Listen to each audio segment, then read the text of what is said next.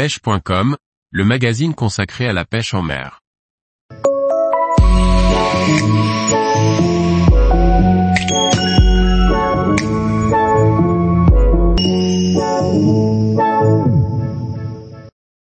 Une sélection de leurres pour pêcher la truite marmorata en Italie.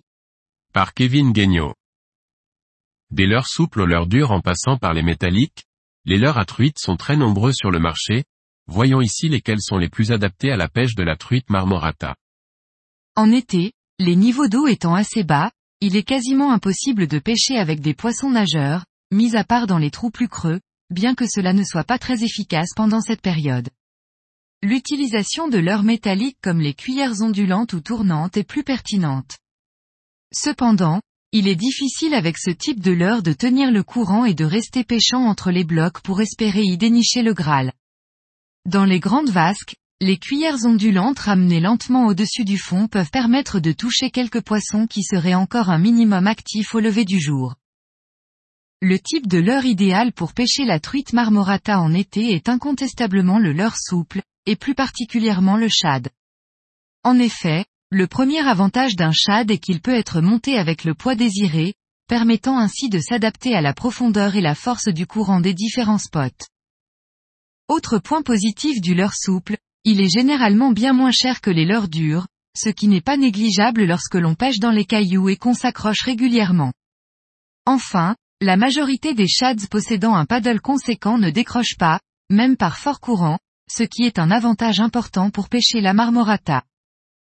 Pour ce qui est de la taille des leurres, il est possible d'utiliser des leurres assez gros, les truites marmorata n'ayant pas peur de s'attaquer à de grosses proies. Des leurres souples de 3 à 12 cm peuvent alors être utilisées.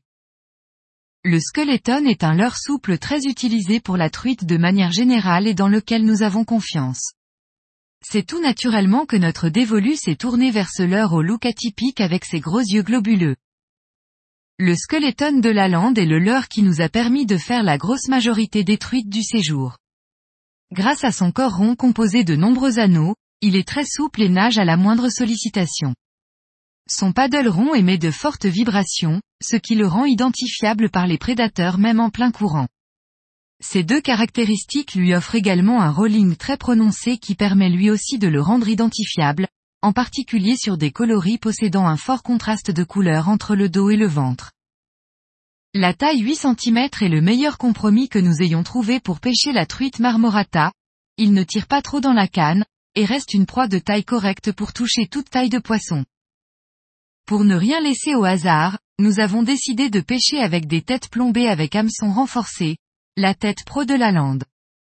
Ces têtes plombées sont robustes et très piquantes qu'il est impossible d'ouvrir en combat contrairement aux gammes généralement utilisées pour la truite, qui possèdent des hameçons fins de fer. Le plomb de cette tête plombée est de forme ovale et légèrement incliné vers le bas, ce qui permet au leurre de mieux nager à la descente. Dans notre cas, elle nous permettra aussi de mieux s'appuyer sur le courant et éviter ainsi que le leurre ne remonte trop rapidement dans la couche d'eau. Les grammages que nous avons utilisés sont principalement les têtes en 2 et 3 grammes, ces poids sont parfaits pour pêcher dans moins d'un mètre d'eau. Pour pêcher les trous plus profonds, il est possible d'utiliser des têtes plombées en 5 grammes, afin de pêcher plus creux ou de traverser plus rapidement un courant un peu plus soutenu. Les pêcheurs italiens utilisent beaucoup le coloris blanc, le rose et le coloris chartreuse qui reviennent régulièrement sur les photos et dans les boîtes. N'étant pas trop fan des leurs monochromes et encore moins tout blanc, nous avons plutôt choisi des coloris avec un contraste entre le ventre et le dos.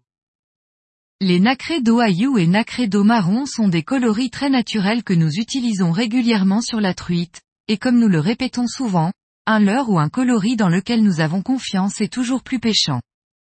Il en est de même pour le coloris morito, qui est un châtreuse avec un dos aïou, un coloris à la fois naturel et très lumineux.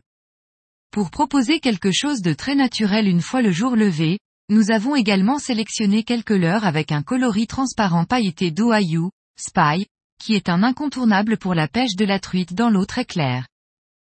Là encore, malgré la grande quantité de coloris essayés, aucun ne semblait faire une énorme différence en termes d'efficacité, à part ceux qui ont passé le plus de temps dans l'eau. Tous les jours, retrouvez l'actualité sur le site pêche.com et n'oubliez pas de laisser 5 étoiles sur votre plateforme de podcast.